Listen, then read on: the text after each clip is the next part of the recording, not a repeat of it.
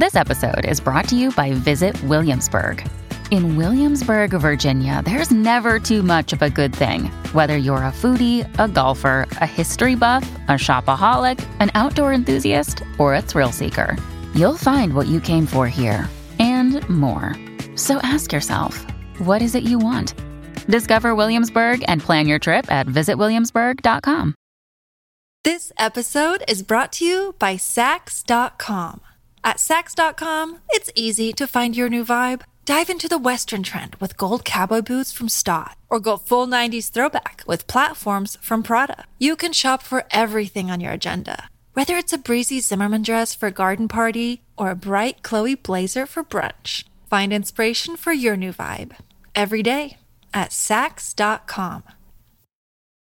When you need mealtime inspiration, it's worth shopping Kroger, where you'll find over 30,000 mouthwatering choices that excite your inner foodie. And no matter what tasty choice you make, you'll enjoy our everyday low prices, plus extra ways to save, like digital coupons worth over $600 each week. You can also save up to $1 off per gallon at the pump with fuel points. More savings and more inspiring flavors make shopping Kroger worth it every time. Kroger, fresh for everyone. Fuel restrictions apply. Welcome to the New Books Network. Hello, everyone, and welcome back to The Academic Life, a podcast channel here on New Books Network. I'm your host, Dr. Christina Gessler, and today we're joined by Professor Belin and Professor Berglund, who are two of the editors of the Diné Reader, an anthology of Navajo literature. Welcome to the show. Good morning. Thank you for having us. It's good to be here, Christina. I'm so glad that you're both here and that we get to talk about this wonderful book and what went into the creation of it. But before we do that, I wonder if you will both tell us about yourselves. Esther, could we begin with you? Sure. Uh, I am from the Navajo Nation, and currently I teach at the Fort Lewis College and I have written two books of poetry. So while I do focus on poetry quite a bit, I'm also an artist, and I've been doing more uh, group. I've been doing more group collaborative art uh, around the Four Corners, and I also, I mean, I guess something that's interesting is that I was raised in the LA area and have moved back closer to my Navajo homeland. Thank you. And Jeff, could you tell us about yourself? Sure. I'm a professor of English at Northern Arizona University, which is located in Flagstaff, Arizona. And I've been here since 1999. And it was probably a year after uh, we moved here that I met Esther and learned of her first book and invited her to campus. And uh, our friendship and professional, you know, working scholarly relationship continued uh, since then. In fact, my most recent publication uh, is on her second book of poetry uh, of cartography. Uh, I teach regularly. I regularly teach um, Native American and Indigenous literature and film. I published um, a number of co edited collections, and this most recent um, book from 2021 um, was nearly a decade in the making and uh, you know one of the richest collaborative experiences of my professional life working not just with esther but also our colleagues connie jacobs and anthony webster and I'm sure we'll talk a little bit more about that collaboration. We will. And before we do that, one thing I like to ask the guests, especially because it's important to the listeners to know more about how people did their own academic journey, I like to ask if you could take us back to when you were looking ahead to college and what you thought you would do and how you got to where you are now. Esther, could we start with you? Sure. Um, hmm. You know, when I started applying to colleges uh, in high school, I really I only applied to three, and two of them were UC schools because I lived in the LA area. And I, once I got into UC Berkeley, I just accepted right away.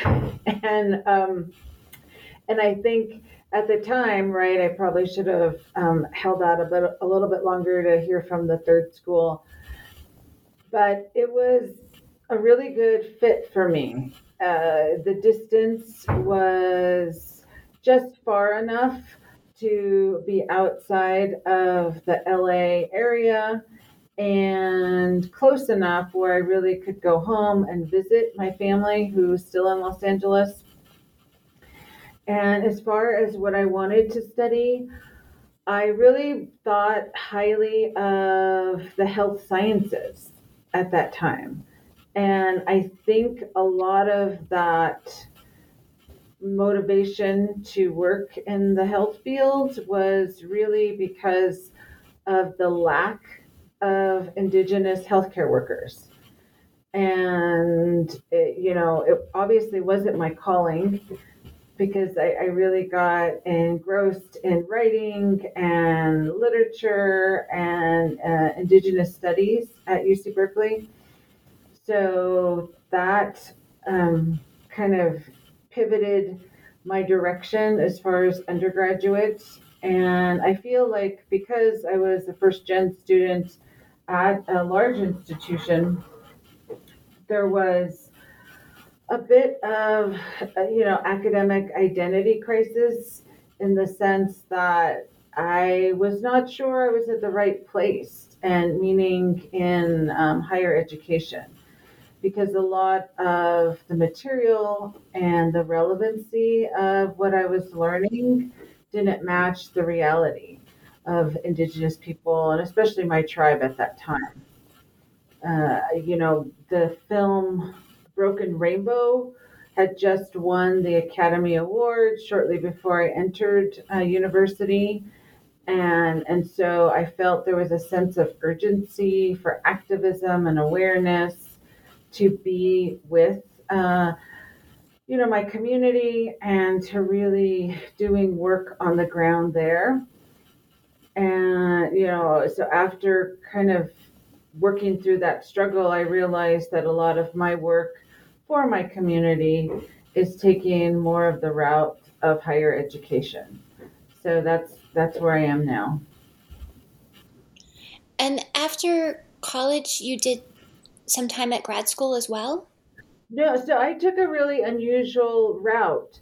So I I went to like I said UC Berkeley where I was maybe one of uh, you know 300, which is an overestimate of native students at that university of about 30,000. And that's the undergraduate level. There was probably a little more, including grad students and you know being educated in the la area which was extremely diverse but not diverse within indigenous um, community i actually went to an indian boarding school uh, the institute of american indian arts which operated as a boarding school at that time that i attended. And that was in santa fe new mexico. And that is actually where I really uh, started feeling more acclimated to my position in education and with my education. So the school at the time had about 200 students, and probably like um, 99% of them were Indigenous. So um, a lot of my education was just getting to know other Indian students from around the United States, uh, building up my connection through cultural activities. So I took like traditional um, arts as well as printmaking and oil painting. And my official major at the school was in creative writing. And because it operated as a boarding school, it just offered an associate's degree. So I graduated from there with an AA in creative writing. And um, and then that's actually where I met my husband. So we started a family shortly after, and I didn't uh, go back for grad school until hmm, like years later. Uh, so I have I have four four daughters. So I had I think all my four kids were here by the time I went back to grad school. So uh, you know I really tried to blend. Uh, education within my own community because I grew up off the reservation. So to me, that was equally important, if not more, at that time. And then eventually I, I, I did go back to graduate school. And can you tell us a little bit about your experience at graduate school?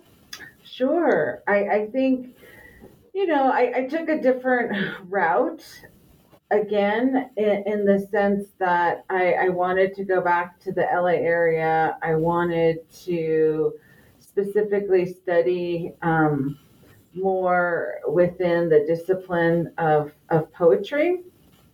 And I was an older student because I was already married, had four children. And I went to Antioch University, um, the LA campus. And you know they had a social justice component which really attracted me. And and i found really a, a good community there that had similar uh, kind of motivations for learning about poetry and poetics and the power that it can have and so a lot of my second book was written in that experience Thank you. Jeff, will you tell us um, about when you were looking ahead to college and how you got from there to here? Yeah, I'll probably, um, mine's a little less interesting than Esther's, I think, um, in a few ways. One is that um, I was a third generation um, college student and my parents were both scientists. So that, in interesting ways, shaped um, my initial plan to go also um, also pursue the health sciences and go to medical school. So I was a pre med major, biology major, and I always tell people the quick version of the story is that organic chem- chemistry changed my mind or changed the course of the path I was on. And I was also taking lots of um, creative writing and English classes at the time, and was very much interested in then um, pursuing an English major. Um, and so it was that route that led me to grad school at WashU in St. Louis, and then eventually to Ohio State University, where um, I found, I think, the foundation and the seed for the path that I continued to pursue. Um, like Esther, I met um, my partner, my wife, Monica, at um, Ohio State, and um, while our while we were on the same degree path to complete a PhD, um, and while we shared a dissertation advisor, I was a few years ahead of her, and it was eventually um, that led to us being uh, in Flagstaff at Northern Arizona University. But what I really became interested in in graduate school, first at WashU and then especially at Ohio State was something that I didn't study when I was an undergrad.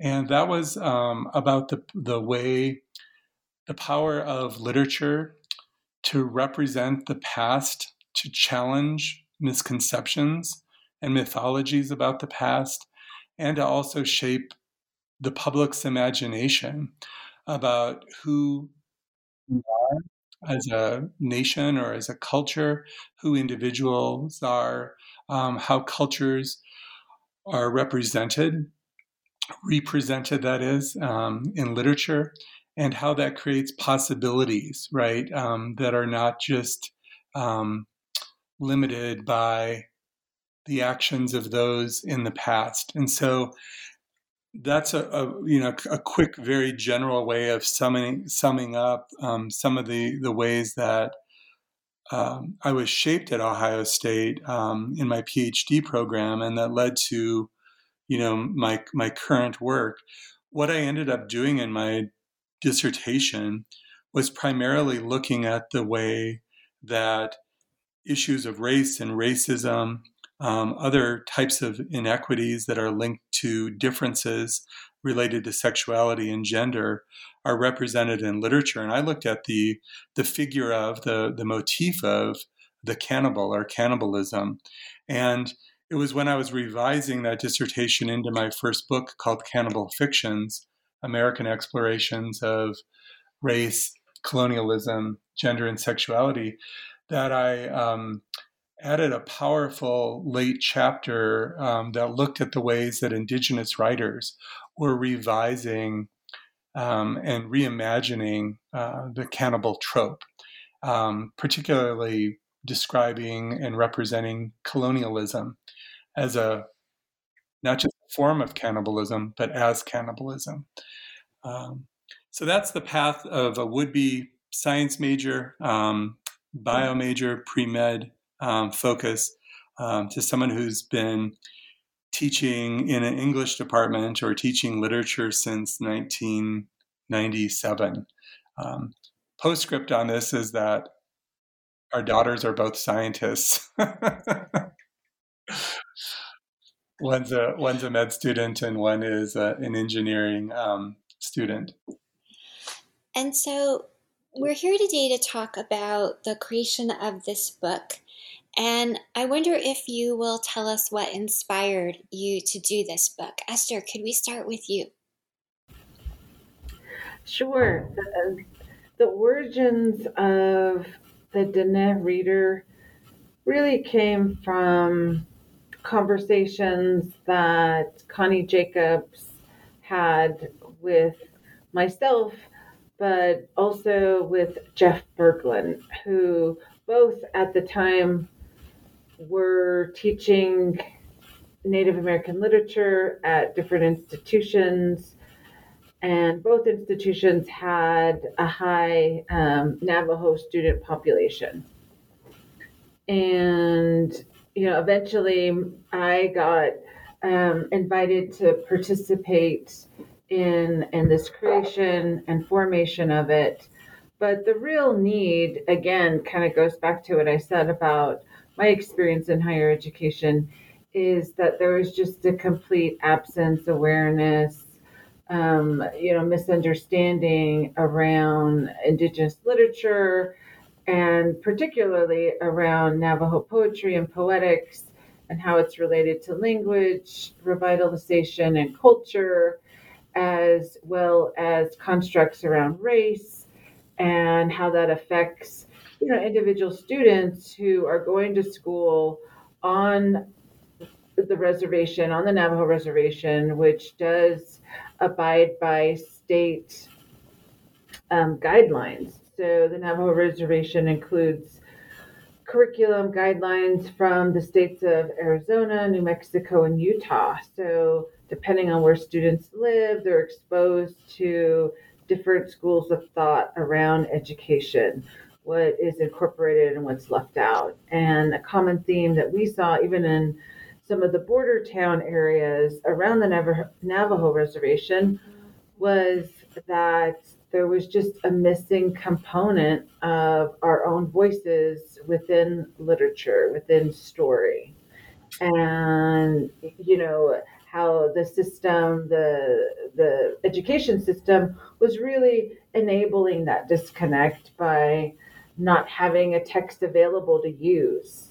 And so that that so there was a wide a wide room for us to really develop this text and really discuss and think about it and include all of the different elements that are, are that are present in the book and it's a very teacher friendly design for the book. The back has resources for teachers and readers. There's also an extensive timeline. There's um, biographies of the contributors. Um, there's uh, so much uh, content as well. It's 409 pages long. Um, how long does the creation of a project like this take? You know, it took um, probably a decade. I think we haven't really estimated um, or pinpointed the, t- the time period. but also, you know, crucial to the book, which could have made it even longer, right, was including our um, our, our friend Anthony Webster, who is a, a linguist, an anthropologic anthropology linguist, and he added a really nice, um, again, a, a nice uh, view of how Navajo language is created and used in contemporary ways by poets. And and so, you know, the book easily could have been longer and it could have been a little more um, inclusive of writers. But I think, you know, we were really putting it together for, um, you know, several years. One of the things I'd like to, to add in, in terms of the, um, the process of creating the book and, and as well as the inspiration, is that so many of the writers that we were able to include were well established and well regarded, um, well published in their own right, either in um, you know their own um, with with separate books, right, individual books or many books. Um, in the case of authors like Luci Tapahonso, and others had been anthologized um, from the early 70s on. But what we wanted to do is put many of the writers um, and their various perspectives and voices in conversation with each other and over and through time. And so we spent quite a bit of time thinking about some of the earliest writers who had fallen um, to some degree to the wayside, just you know by by the nature of um, how the process of time and attentive literary attentiveness works, but also because they hadn't um, been afforded the opportunity to really um, find the right readership in their own particular time periods. And then we also were looking to connect to emerging voices, and that was probably the biggest challenge. And in the year since, in the year and a half since this book first came out, you know, more and more writers, you know, are, are being published and being recognized. And what we we quickly and easily, but not dismissively, say is, well, they will be part of uh, another book, um, volume two, maybe edited by um, Esther and uh, and others, um, but part of the next the next volume. By no means is this the final word on Diné literature. Um, in terms of the inspiration for the book, um, I echo many of the sentiments that um, that Esther offered. But we did, we you know, working with teachers in the region, especially from the Navajo Nation, we recognize the challenges that teachers face in terms of incorporating a new book such as this into the curriculum. And we wanted to make it as user friendly as possible. And that's why we wrote pretty extensive biographies, conducted interviews with each of the writers who are living and or willing. Um, I think we have interviews from almost every single writer but one or two. Um, and then we also provide, you know, enlisted um, um Michael Thompson, who's Muskogee, the only um, non-Diné um, contributor to the book of all of the 35 indigenous contributors who taught for many, many years on the Navajo Nation. And we wanted to enlist his uh, his help um, in developing with the editorial group um, the resources because we wanted there to be uh, a, a, simpler way for teachers begin to to, be, to begin to adapt uh, adopt this book um, within their own curriculum. We also have an extensive chronology provided by the historian um, Dr. Jennifer Denetdale, um, a chronology of important events in Navajo history, but also in terms of Diné literary history. And then we have a comprehensive bi- bibliography of both primary sources and secondary sources. And of course, this is still evolving, and and, and um, we can add to it um, every every single month.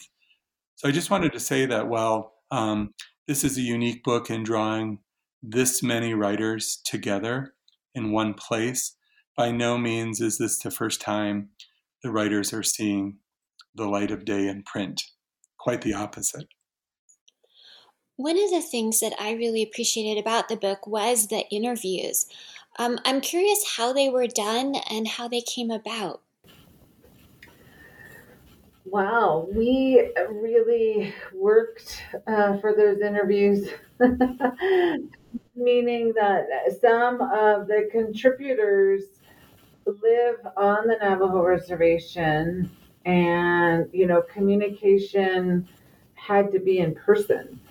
So we really met folks where they're at and spent time with them to get the interviews and you know to follow up with things.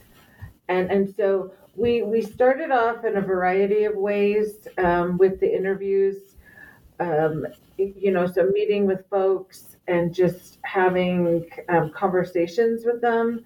And then in you know later in our discussions we realized it might be helpful to have a set of similar questions that everyone's answering, right? Um, especially around Navajo um, influences and their writing, and then you know who's the, the first um, Navajo writer that they've read, and and so while most of the interviews have the same set of questions, there's I think um, maybe two that uh, you know kind of veer off in, into different directions but the interviews were something that we definitely realized was important.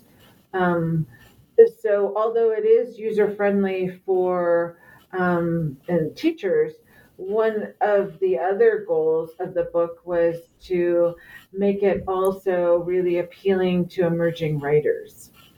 And so that's why we really wanted to get a photo and include everybody's clan um, in, in the biographies and to get an interview um, with the writers while they were in the flux of writing and awareness around other Navajo writers in their life. This episode is brought to you by Saks.com. At Saks.com, it's easy to find your new vibe. Dive into the Western trend with gold cowboy boots from Staud, or go full 90s throwback with platforms from Prada. You can shop for everything on your agenda, whether it's a breezy Zimmermann dress for a garden party or a bright Chloe blazer for brunch. Find inspiration for your new vibe every day at Saks.com. Something else I'm curious about is um, how each writer um, selected what they would be contributing. Um, Esther, you're one of the featured authors. Can you speak to your experience of curating what would be in your section? Sure. I, I think, um, you know, we, as editors, we had a lot of conversations. I often think, like, I wish I took better notes during those conversations and um, or if we were even able to record them because we talked a lot before you know any action um, occurred.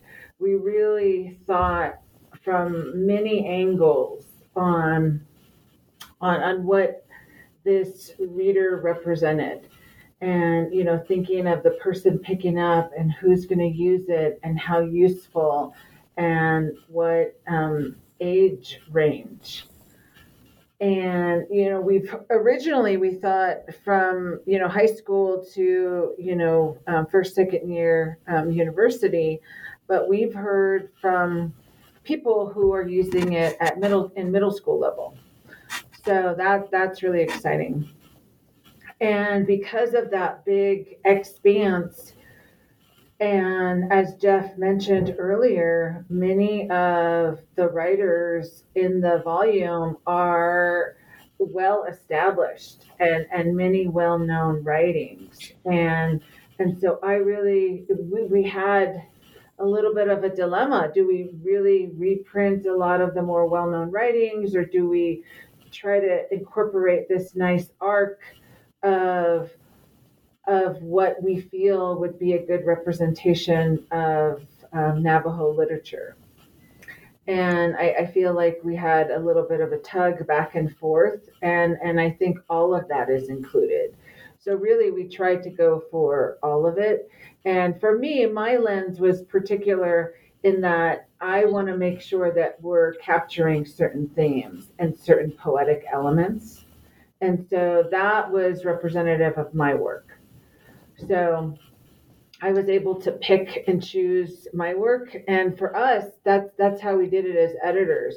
We really um, requested certain pieces from each uh, writer. Christina, this is a, a, great question and an awesome chance to reflect on, you know, that nearly ten-year process. I think we began, as Esther was saying, building sort of wish lists individually as editors. And then we also, when we put the work side by side, across all of the authors, started looking for gaps thematically um, in terms of form and style, um, contributions to the unique, you know, story um, that breaks apart monolith, a monolithic idea, you know, of a single version of being Diné and Navajo. And so we are looking for those kinds of complexities. We also recognize that readers will want some of the the best of or the standard hits. And so it's a matter of kind of uh, balancing that. And then we were also looking at new writers um, and excerpts from longer works as well. And so all of those things came into play. And then the fairly easy negotiation with writers and then their previous publishers about republishing um, the older works, right?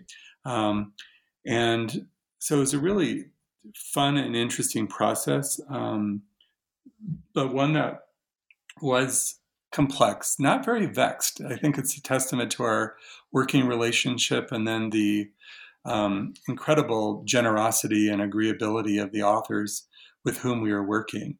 And so, in a few cases, we might have, I wouldn't even call it negotiation. We might have, you know, been in discussions with authors about a particular work, and they might have suggested another work um, in its place. But I, I, I don't remember that at all. The, the the two cases that were particularly interesting were with authors who are no longer with us, and so working with their family members and then their collaborators.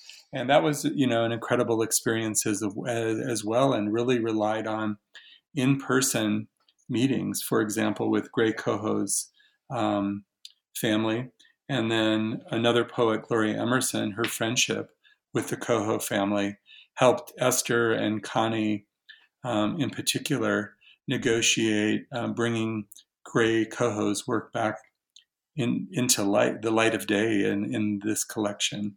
Um, same thing with Tiana Bighorse, although I will say that um, I negotiated that via email um, with both her daughter and then her colleague. Um, with whom she published. In the in the back in the timeline um, on page uh, 367, it notes that 14 of the authors in this book have graduated as an undergraduate or from a graduate program at the Institute of American Arts, and others have taught there. It seems then that the Institute of American Arts has been really pivotal um, for Navajo literature. Do you want to talk about that? Sure. You know, the. you know, I, I think as far as boarding school projects, the Institute of the American Indian Arts really focused in on on that the arts and creative arts is an expression and I, I think that success that came out of the school was because of that. You know, when we talk about intergenerational trauma and, and inherited trauma from boarding school eh, experience as well as other U.S. federal Indian policies, you know, a lot of trauma response is an inability to articulate verbally. And, and so the arts are just a natural way to have a nonverbal expression. And to really unfold all of the complexity around not only just that person, but the the past, and then also creating the legacy um, for forward. And and so I, I don't feel like that may have been, you know, in the planning, but I, I feel like that is definitely the result. And you know and like i said when i went there it truly operated as a boarding school. And and so the admission process was um, you know i think more simplified than regular university application. It really just had to be a simple portfolio and initiative to develop creatively as well as academically and be challenged that way and I think the community actually was the strength for me. All the the different um, students who seemed to be working constantly, right, in the paint studio, in the pottery studio, in their dorm rooms, um, writing, and, and it was just that energy and that flow. I think that really allowed for people to join in on on that creativity and and so I, I it is a really interesting collection that includes so many representatives from that school and the draw there I, I think is still that that it is small it is arts focused and it is an indigenous school where you will meet people from all over um, you know, all over the United States and First Nations, um, and some international students as well. When I was there, there were uh, quite a number of Japanese students. So I, I think that international feel and intertribal feel uh, was and is truly a nice um, foundation for emerging writers and also it, it's representative of the contributors in the collection. We've talked about some of the contents of the book and um, how teacher friendly and user friendly it is for people from a variety of ages. You said as young as middle school. I was thinking this could also easily be assigned in graduate school um, because there's so many layers to the work and as people mature, they'll see different things to to connect with. But when you pick up the book, um, the first thing you notice is the artwork on the cover. I was wondering if we could talk about the art, the creator of the art, and the selection of this piece. Yeah, I'll, I'll let Jeff, Jeff talk about the artwork, but I do want to mention um, you know, we weren't short on trying to figure out who would be on the cover. Um, we have uh, Venaya Gloria Emerson, um, Sherwin Bitsui, uh, as well as Shonto and myself who did visual art. So we, our problem, I think, was just finding the right piece. That was definitely the case. Um, and Shonto Begay lives in, works today in, or for many years in Flagstaff. And so I've known, um, I, have known him and known the work that he produced for, um, for children as well. That includes um, his paintings as well as his prose and poetry. And so, in the process of including um, Shonto's written work, um, I began kind of surveying um, a number of his paintings. And what jumped out to me is the number of paintings of Shonto's that feature um, mainly young boys or young men reading. And they're often in a natural environment reading, often either with sheep while they're sheep herding or with their dog, presumably also while they're sheep herding. And when I interviewed Shonto in his studio um, downtown Flagstaff. Um, he was actually working on a little um, library, like a lending library, um, a couple of pieces that featured, again, images of uh, young um, Diné men reading. And then we were talking about this particular painting that ended up on the cover as one called the Story Rock that's that hangs in the Phoenix Public Library uh, that features a, a, young man reading on a, a large rock. And I asked him about this this recurring image or theme in his paintings, and he said it's really autobiographical and reflects a younger version of himself. Uh, he used to read when he was charged with herding the sheep, and he always had a book with him. And he also kept books, and I mentioned this, I think he mentions this rather in the interview. Uh, he mentions keeping books wrapped up in plastic at two different locations at either end of where he would range um, while sheep herding, and they were his library that he borrowed from um, during the day on these various trips. And in the interview, he speaks about the, the possibility of books um, transporting you beyond, um, almost acting like a spaceship of sorts or a magic carpet, allowing you to experience new things and to visit new places. And so I thought that was a powerful um, image, and it ended up leading us to choose the title um, for the book as well. Um, you know, punning in some ways on the image. Um, so those of you who are listening and who haven't seen the cover of the book,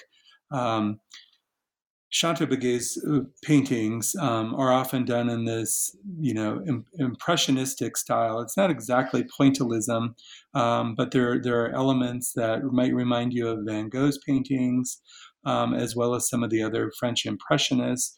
Um, in this particular painting, there are earth tones from the desert southwest, you know, rust, gold, oranges, some um, sage sage color, um, and then there's in this particular painting an ominous, um, to some views, ominous looking um, sky with dark swirling clouds um, in some of the darker tones, black and gray and, and the blues.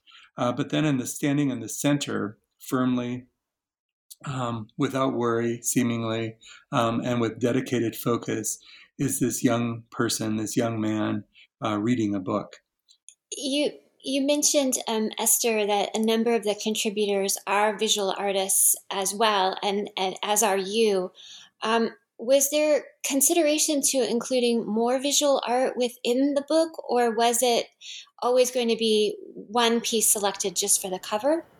It, we definitely had conversations around that, around how can we incorporate more of the art and again, like I said, you know, the book could have been much larger.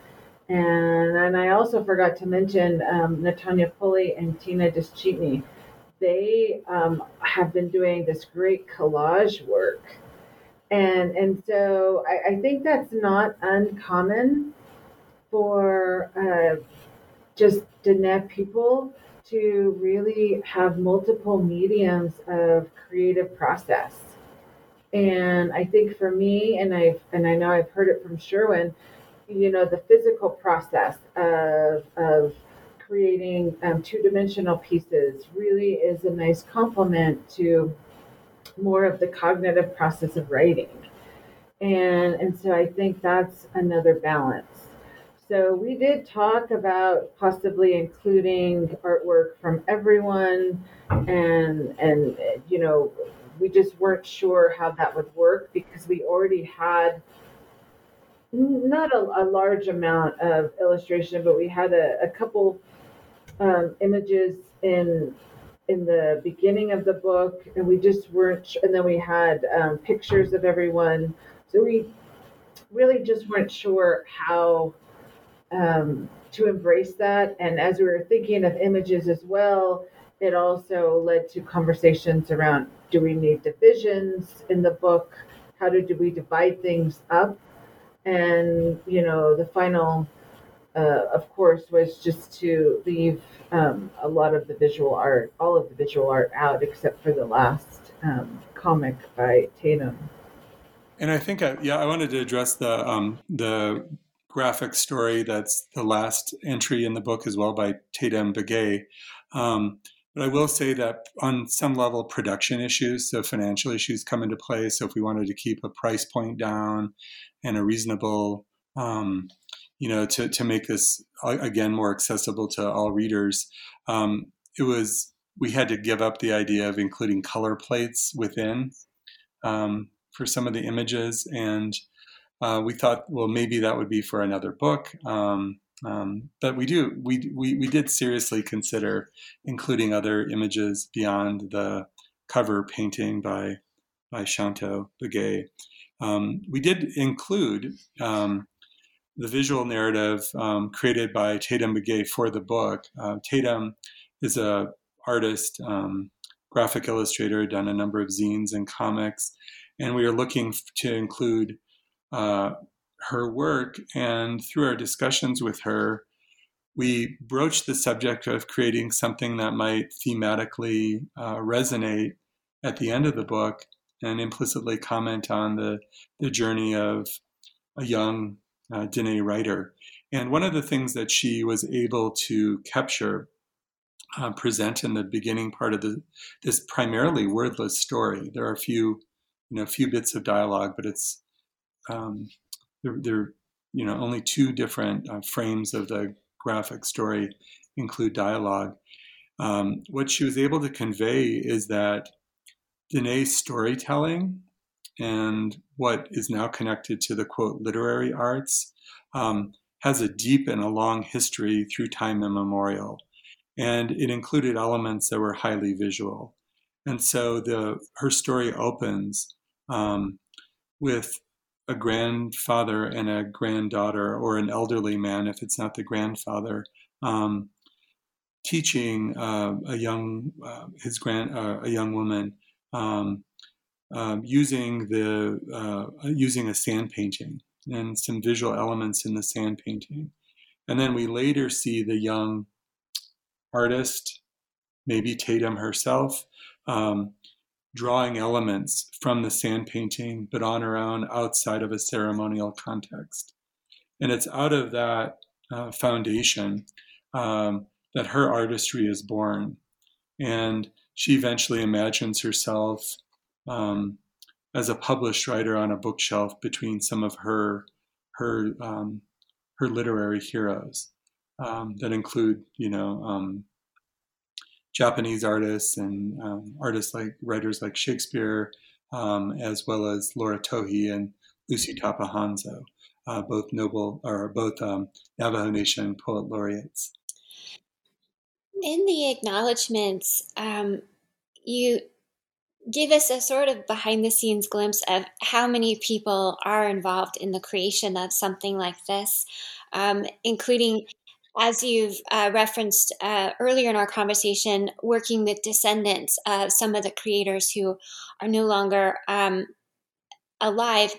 And you also um, mention um, one poet in particular, Joy Harjo. And I was thinking about um, how she also provided a blurb for the back of the book and the importance um, when we talk about community of mentorship. It sounds like she was a mentor to you, Esther. You know, I, I think in in a literary way, I was mentored by all Indigenous writers and definitely had some moments of of um, of action and uh, gratitude for joy. And, you know, so I, I met her briefly while I was a student at the Institute of American Indian Arts. And, you know, over the years have had interaction and support uh, whenever I've seen her in, in passing. And, you know, so we definitely intentionally reached out to um, Joy at the time who was serving as the poet laureate of the United States, and as well as Simon Ortiz, another foundational writer um, uh, within uh, Indigenous poetics, and to, to really kind of give us, um, you know, a really good um, perspective of honor by, you know, in, in a sort of way, really blessing the, the work that we've done, you know, because I, I do see them as my elders, I see them as uh, forerunners in in writing and and knowing the struggles that I've had as an indigenous writer um, knowing that you know they paved the way for for me and others in the book. And and actually others in the book are their contemporaries right i, I think um, joy was at the iaia um, possibly at the same time that um, black horse was there and um, gloria was there and maybe even shonto so I, I, think there there was overlap and awareness of everyone who's writing and and doing the arts. So I think in that sense, it's it's very much of a community, but again, also an honoring that um, you know she was inspirational in her work, but also really. Um, acknowledging that the work that we've done and and so really appreciating that from her you you talk uh, about going to the community and doing the interviews in person with um, a number of the contributors and working in the the art community at, to create the list of who would be in the book and what works could be included. There's such a community uh, process of this work. How has it been received by the community? Yeah, I, I feel like people have anticipated the book for a long time because we have been working on it pretty um, uh, you know intentionally the last five years really just having those conversations with people and, and assessing the need and, and getting direction um, so I feel it is well received from folks I talk to. Um, and not only in the on the reservation, but also at other universities. Um, having talked to uh, people who are using the text and reach out and ask questions about certain things and and so that's been really great because we want it to be used and we don't want it to be static and and we also want folks to know that this is really just a small representation of everyone out there who is a, a, a writer right? And who is part of this storytelling um, process. And, you know, I, I often say that in that, eh, you know, many of the writers in the book, you know, don't have a single volume um, book published, but they've been published in different areas. So they've made themselves known through their writing as being writers, and they might have other careers. But I think part of that also every family, every Navajo family probably has somebody who is the writer of the family, the person who is asked to um, represent and speak in public or to write a poem about this or to uh, craft some kind of memorial to honor this or that. And, and so I think that is um, something that is maybe unique to indigenous communities but I, I feel like again that this is really just a small um, but significant recognition of all the writers who are out there um, who are writing with and for the Navajo people. I know we're running short on time, so before I need to let you both go, um, I want to ask you each what do you hope this episode will spark for listeners Jeff, can we begin with you? Well, I would love for um, readers who have never encountered um, a Diné writer or maybe even an Indigenous writer, which is often the case, by the way, um, in the classrooms I teach here here in Arizona, where there are 23 recognized tribes. Students come to my classrooms having never read an Indigenous writer. I've been at dinner tables where highly educated people um, have asked me, indigenous people really write. So, what my basic hope would be is that you check out indigenous writing, period, but especially um, check out a number of the writers in this anthology. Um, if you can't buy the book, find it at your local library. If you can't find it at your local library, take a look at the University of Arizona Press's catalog page and see the number of writers that are listed. A lot of the writers' work um, is available online. Esther just edited three different volumes um, in a special series for poetry.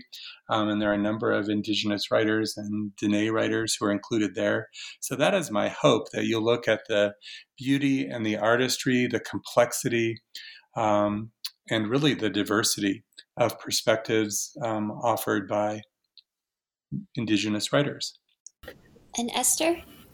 Yeah, equally with um, you know Jeff's statement and also really for the indigenous writers out there.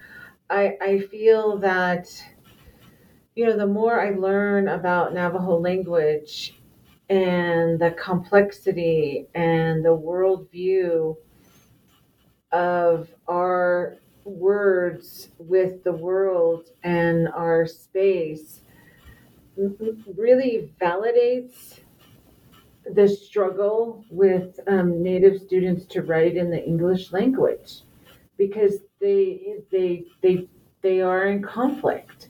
Those two mediums are in conflict, and and and so understanding that really to as an offering for these young Navajo students, young Navajo writers, who I see in the classroom and and really have um, taken a beating as far as their value because of you know their their struggle with the English language or um, the grammar of the English language, and and to really present this book as an offering to say we have our own grammar, we have our own poetics, we have our own system, and and to really encourage that way not only just the writers but also the young students who are developing these writing skills and saying that both is possible right? So you know working at a writing uh, writing in, in whatever field you're in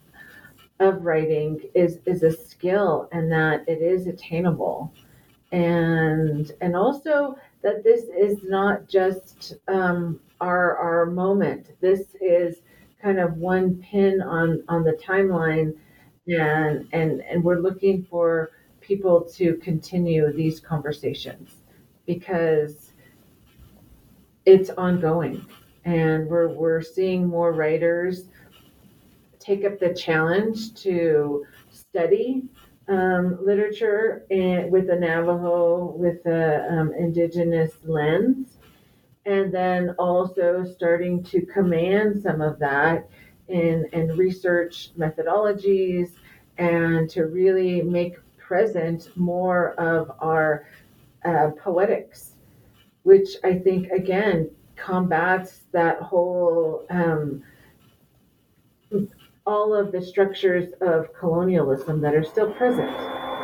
So, really, um, really want this book to be a contribution of that decolonial and healing process for um.